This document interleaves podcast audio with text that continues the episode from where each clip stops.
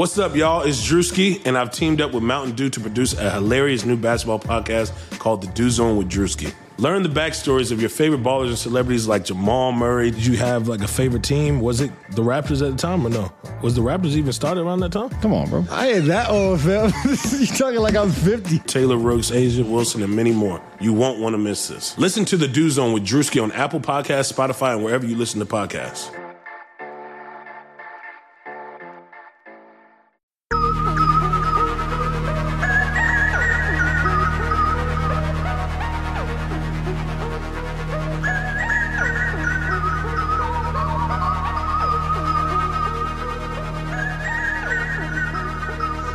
What's up, guys? Organized News Podcast. My name is Salman Ali at Salman Ali NBA on Twitter. He's joined by Kelly Iko of The Athletic at Kelly Iko NBA. How you doing, man? What's going on, man? It's been a while since we talked, huh? Yeah, How you doing, man? I'm doing good. Just trying to, you know, stay on top of. Happy birthday, by the way. I saw that. Uh, appreciate you, man. Thank you. Th- There are a lot of things I miss about the season, but I just need the season to start up again so I can see you in your turtlenecks because I, I, I've never seen something catch on like so quickly with a lot of people than your turtlenecks. Like I'm I'm not a, I'm not the jealous type. I'll admit that. Like like I don't get jealous easily, but the way people were talking about your turtlenecks, like I was I was approached by someone uh, that we both know and asked like, "Is Kelly wearing that turtleneck today?" Like like like th- that's something that happened in the middle of the season. Man, it, it really became, you know, its own, its own thing. And I made fun can- of you for that. I made fun like like I compared you to Dwayne the Rock Johnson in one in like on a tweet like some random day, and that really backfired, man. Everybody likes it. Hey, man. First, you know what they say? First they hate, then they uh, and they copy. I gotta So- I gotta buy a turtleneck. I gotta go buy. T- hey, get one. Yeah, I'm- It's it's the fan. It's, it's an open. It's an open fan club. You know what I'm saying? Turtleneck season is upon us, and everybody should be accordingly prepared. it's got to be maroon. Maroon will make me stand out. I feel like it make me stand out. Yeah, yeah. It'll go nuts with your with your uh, complexion. Yeah. Yeah, my complexion. Um, so it came out this week that Mike D'Antoni will not be extended. Uh, he- he'll coach the last year of his deal with, without a deal. Uh, D'Antoni's agent Warren LeGarie, who is low key one of the NBA's biggest power brokers in the coaching community, um, came out and told Jonathan Feigen that the Rockets offered him a one-year, five million dollar extension on top of next year's four and a half million dollar salary with only half of that deal being guaranteed. Now, Daryl Morey came out and refuted some of that and clarified that that two and a half million was was if he was fired or didn't make the playoffs. So if he were fired this year, or if you he, he would still get that two and a half million dollars. Whatever money he gets if you were to become a coach uh, of a new team would be at that two and a half million dollars would be added on top of it. This has been one of the more bizarre extension negotiations I've ever seen. Yeah, it's to me the way it's being played out in the public is sort of like what we saw with uh, Clint Capela. Yeah, How it's become a matter of who's getting in front of the story first, who's getting to control the narrative, you know, who who has f- firm control. Now with Mike D'Antoni, the situation is is bizarre in the sense that number one, a coach of his caliber, um, the the kind of figures I, I saw in the report were you know kind of low. If you if you just if you just survey the NBA coaching landscape and you're seeing what you know the average coaches are getting, um, for someone that's had the the best three year window um, in Rockets history, I guess for regular season time for the regular season, it's kind of a low offer. yeah, he But- averaged 58 wins a game, a season. Yeah, and I, and I just think you know, all this should not be so public, like to the exact dollar and cents, but it is. Um, I just think, you know, I, I saw what Tillman Fertitta said about uh, the lame duck. He doesn't like the term lame duck um, in the media, but honestly, I don't know how else to describe the situation, given that you know, you let go of all of his assistants, or you let go of the entire defensive staff um, that worked closely with him every day. and you're you want to bring in your own guys, but you still have the main guy there. I don't I don't get how that works. It's it's pretty confusing to me. Um, but I, I'm assuming they have some kind of plan in place. They did say that any any decision that they make, Coach D'Antoni is involved in that process. Um, so it'd be interesting to see, you know, kind of how that shakes out. Yeah, so from what I understand, like they're gonna they're right now scouring the NBA for potential candidates for that job. And once they find these candidates, they're gonna they're gonna go to D'Antoni with this. I guess it's gonna be like a list or something, and Mike D'Antoni is gonna pick out guys that he likes and he would like to coach with from that list, and those guys would be on his staff. That's kind of what I've gathered. Is, is that is that kind of what you've heard? Yeah, there have been a couple of people that have um, expressed interest, even as early as um, like right after the Monday after was the game six. Yeah. The Monday after that, yeah, they, they started you know the process, and you know for a position with the Rockets, it, it does command a lot of intrigue around the league, just from the standpoint of you know it's a contender. Um, the the atmosphere, the culture of the team is is good, and you get a chance to, I guess, coach great players, James Harden, Chris Paul. Um, so it would command intrigue, you know. But as you, as you've seen, your job security might not be the most secure thing. Um, a couple of guys looking over their shoulders, you know, wondering, Oh, are we going to be coaching in 2020 and 2021? So you kind of have to take all that into account when you when it comes to, you know, your your candidates. Because you still have to fill the position of associate head coach, and that guy is going to replace Jeff Bzdelik in the sense that if Mike D'Antoni does eventually leave, you would assume that the associate head coach would take that, you know, head coaching position. So it has to be it has to be really thorough. You know, you have to make sure one, the the coach has the respect of um, James Harden, Chris Paul. Number two, so it's a flexible guy because you know maybe the next coach doesn't want to do 80% ISO. You know, maybe they want to do 50, maybe they want to do 60. There's a lot of things you have to take into account when choosing the right guys to fit the culture and the vision you have for the future.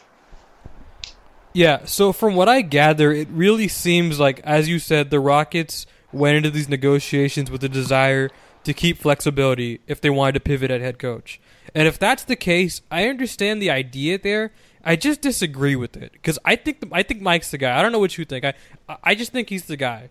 I keep going back to this, but you you can back me up here. The relationships he's developed in that locker room are so underrated, super underrated. That stuff matters. He's close with James Harden. He's close with Clint Capela. He's close with a bunch of players in that locker room. And having him go out and coach this season on, on the final year, as you said, lame duck, it's not ideal. Yeah. Um, me personally, I, I think Mike D'Antoni is a great coach. Um, he has charisma.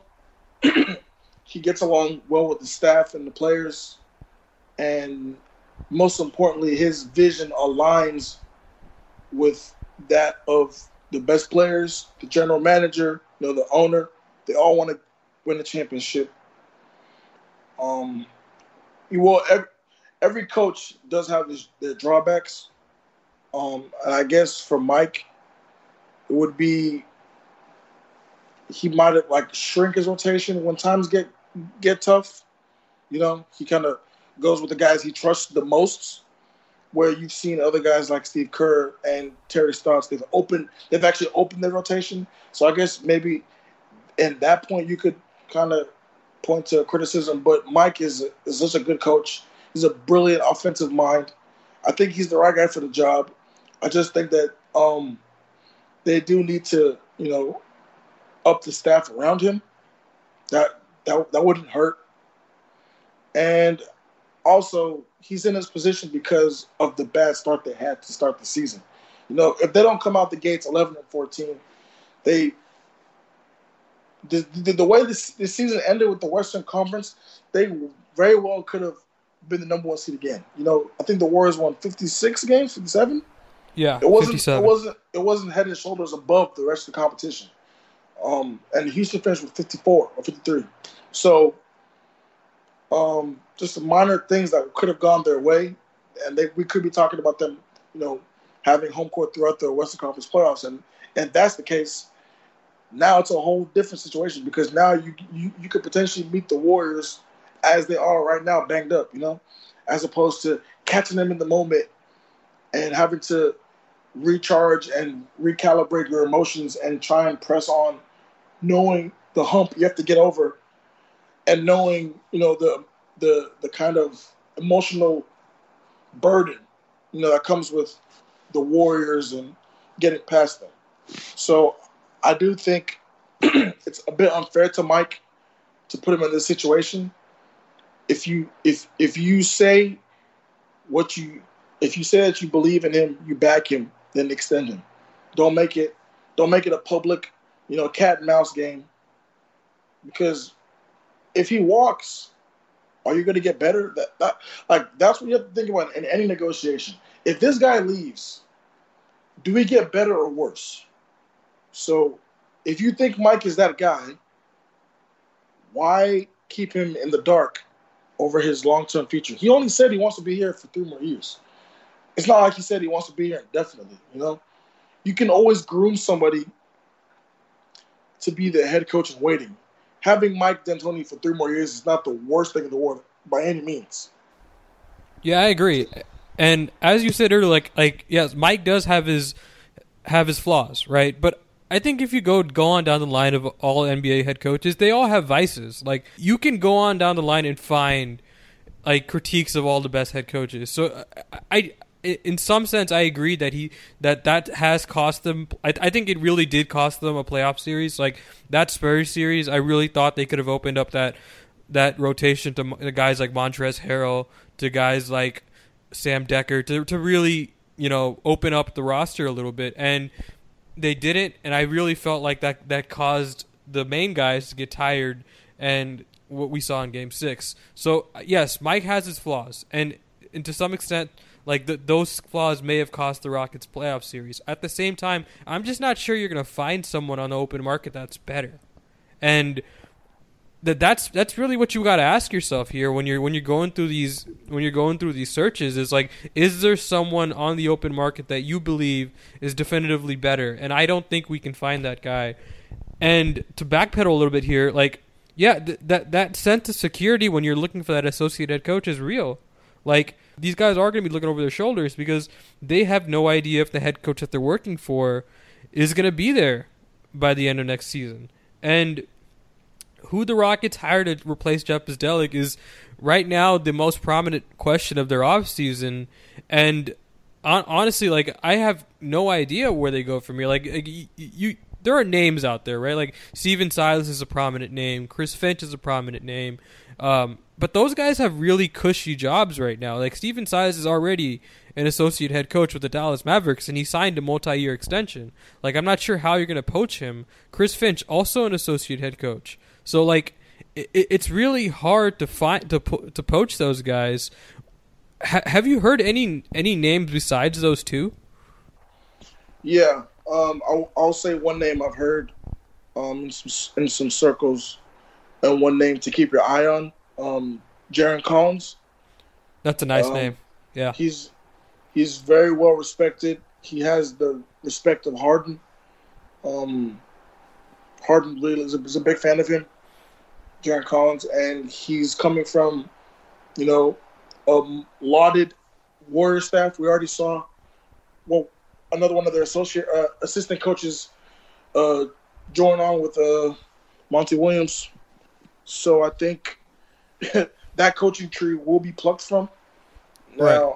I'm not sure. You know, all, obviously, it always comes down to different factors. You know, does he want to move? You know, money, all that stuff. But he is one name to keep an eye on. Um, the Nick Van Exel had expressed interest, um, but it's unclear if it would be assistant coaching role or player development. Um, but those are two names I've heard. You know, uh, there there are quite like I said, it's quite a long list.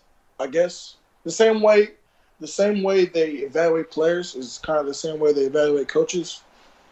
Um, and the, the sense I've gotten from talking with them is that when it comes to assistant coaches, at least, the the line between very good and very bad assistant coach is not that wide. It really comes down to the personnel, the situation, and most importantly, the head coach. and you already have good personnel. You already have a good head coach.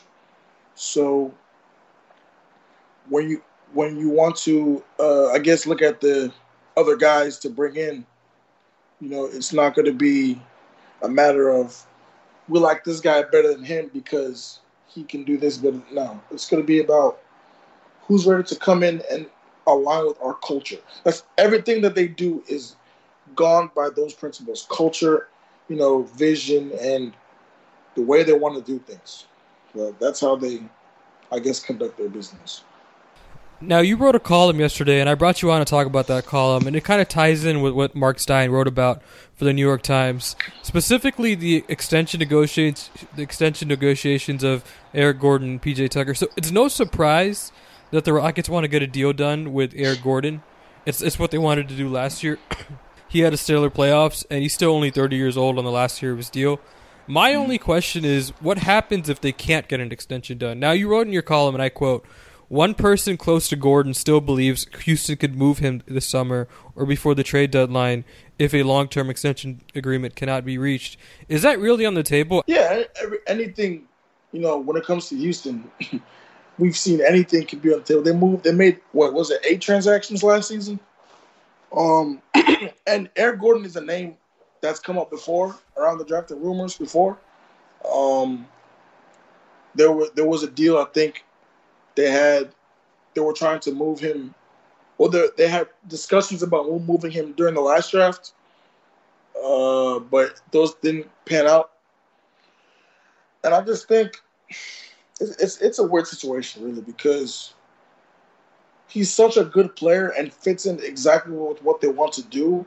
But I just think that them putting him in the starting lineup doesn't align with the staggering that they want to do. You know, for the if they want to stagger as much as they do, he needs to come off the bench because you saw game six. He he took what was it nine shots. He he he didn't get going. Couldn't get in a rhythm, and you know if I know he said he wants he would retire here. Um, he definitely has his suitors. If you know they couldn't find a deal, I know Rob Pelinka is a he's a huge fan of Eric Gordon. Um, he loves the LA area, all that stuff. But his contract is so movable, and it's also expiring. So you know that's kind of the recipe for any trade in the NBA, as you as you as you come to know and see. Expiring contracts are are tantalizing to front offices. So, so I wouldn't be surprised if he does get moved. Um, but an extension, it's always good to lock up your your core guys if you want to move forward. And I don't I don't think Houston gets better by losing him. So I don't see why they wouldn't come to terms on an agreement. But you know, in the NBA, anything can happen. So I wouldn't put anything past Houston or Gordon. Yeah, I mean, if it is on the table, it makes sense, right? Like Eric Gordon's one of Houston's most attractive trade assets. He's really good, and if a deal can't be reached, he's gonna have a lot of demand. Like that that guy's that guy made a lot of noise in the playoffs. He attracted a lot of eyeballs, and I think he's pretty much removed all doubt about his injury history. Like that was a big deal with him in, in, that last free agency, whether or not he could stay on the floor. And I think he's more than proven over the past few years that he can stay on the floor. So he's going to have a lot of demand. Like I really, I, I really believe that. As far as PJ Tucker goes, I know his camp wants an extension, and by your reporting, they've had discussions. I just think man, he's 34 years old with two years remaining on his contract. I really don't think it's likely that a deal gets done. There isn't a sense of urgency to, and his current deal is such a nice asset to have. Now, you wrote in this column, in your column, despite the reports stating that everyone save Harden is on the table, any Tucker trade would come at at the strong disapproval of both Coach D'Antoni and James Harden. Now, I, I believe you there, but I tend to believe that Daryl Morey doesn't care about that. Uh, and by the way, I also believe he shouldn't care about that. PJ Tucker is a really, really nice player, and he has a strong voice in that locker room. But if a trade comes your way that, that involves, let's say, Jimmy Butler, you have to put all that stuff aside. Am I wrong here? Like, is PJ Tucker like a higher priority than even I'm giving him credit for? No, you're absolutely right. You know, obviously, when it comes to the All NBA guys, if a trade like that were to come up and they asked for Tucker, you know, I'm sure that Daryl would convene with James and Mike and everyone else. But Mike doesn't want him to go anywhere. James is one of James' closest friends. But Daryl Morey's job is not, you know, he's not there in the business of making friends. You know, he's you have to put business aside from personal stuff. And Tucker is undervalued at eight million a year. It was seven point something million. He's undervalued. We've seen guys making 15, 16 million who don't even like Allen Crabbe They got traded. Allen Crabbe was making what, sixteen million dollars? And his impact is not nearly as effective as Tucker's. Um, Tucker is is durable. He's a capable three point shooter. You know, he's a, a, a, tenacious defender. Um, and he's a glue guy. He's a culture guy. He's what you know. Everything that they lost in Ariza, in terms of the intangibles, they regained that in Tucker. Um, now I know a max for him, a max extension would be around 12 million a year. Um, his contract right now is good for them with a partial guarantee in 2020, 21, and 8 million next season. And I just think as a 34 year old, he wants that security. A two year, you know, a 224 it wouldn't it wouldn't surprise me if if it came to that like a two year extension. Just Uh, just from the fact that they want him to be around, they want him to stick around, and they want him to stick around after he's done playing. You know, kind of like we see what Chuck Hayes does. You know that kind of that kind of role. but, but you know, it does it does it's not it wouldn't be their biggest priority because he's not about to be a free agent. So they do have other things to attend to. But it's natural for an older player to want to have his future secure, just like Coach D'Antoni. Yeah, and I I totally understand that. Like like I said, like I I really I I can sympathize with with PJ, but Daryl just doesn't roll like that, man. Like, like we know his history. Like the, he likes the contracts that he likes, and a contract yeah. like PJ Tucker is really really like appropriate for trading. Like, like if you want to make a splashy like trade, PJ Tucker is going to be involved in that kind of trade. Now, it's going to be tough, but if a yeah. trade if, if a trade comes your way that's that's attractive enough, you grit your teeth and you do that. Because if the Rockets truly are putting all their guys on the table, that includes PJ Tucker. And the and if you're gonna if you're gonna deal with PJ Tucker, that that trade better be damn damn good. It better be worth your while because, man, like the Rockets I'm someone who who's arguing for continuity. I, I, I do I don't think the Rockets need to do much. Like I, I think they're in a they're in a perfectly fine position. They're going to compete again next year. And if Kevin Durant leaves the Warriors, like the Rockets have a legitimate chance to be the second best team in the uh, NBA again. Like I, I don't see anything wrong with their roster structurally. Like they they could fix some things. Like I they they can improve around the edges. I think they're fine and I get all that at the same time, if you're if you're gonna really make a statement, and if you're gonna fire all your assistant if, all your assistant coaches, like all your players have to be on the table, and if if if a deal comes your way, you have to strongly consider it. Yeah. Um, to your point, you do have to consider everything when you're in the business of you know winning. You know, you can't just sometimes you can't just stand pat because you never know what your, your rivals are going to do. You don't know what power move is going to happen in the West, so you can't I, I understand the business of wanting to get better.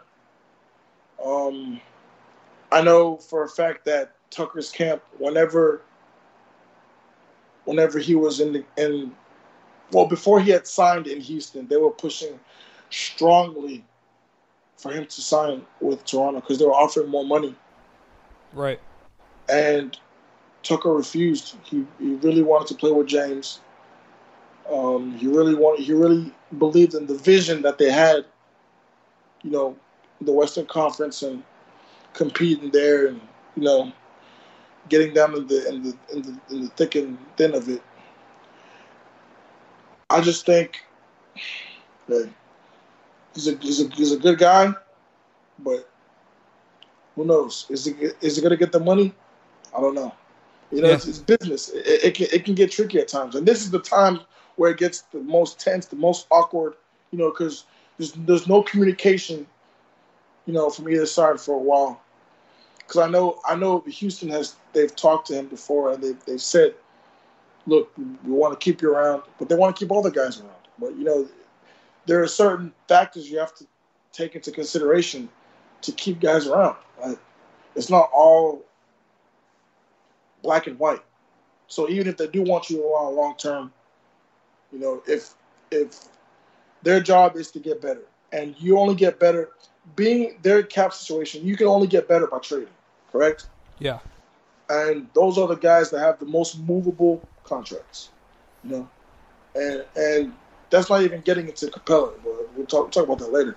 But um, yeah, I just think they're gonna look at everything, you know, and no stone will be left unturned. That's Kelly Iko. You can follow him on Twitter at Kelly Iko NBA. You can follow his work at The Athletics. Make sure to subscribe. Will you be at Summer League this year in Vegas? Yeah, for sure. Okay, good. I'll see you there, my friend. I'm gonna be counting on you to pull me away from these roulette tables. These damn roulette tables. They, they like. I'm convinced that they want you to lose money. Like the, these damn dealers that they put on the t- the spin that they put on the ball. Like it, it never lands. It never lands on the number you want. Never. Yeah, Never. I've, I've, I've played craps twice. The first time I played it, I got I had beginner's luck. Second time I played it, I did not have beginner's luck, and I will not be going back for a third time. So Fair yeah, enough. I'll, I'll, I'll do my best to pull you away from for those those vices. I'm gonna need it. I'm gonna need it. Subscribe to the podcast on Apple Podcasts, Google Podcasts, Stitcher, and Spotify. Give us five stars on Apple Podcasts. And yeah, guys, good night.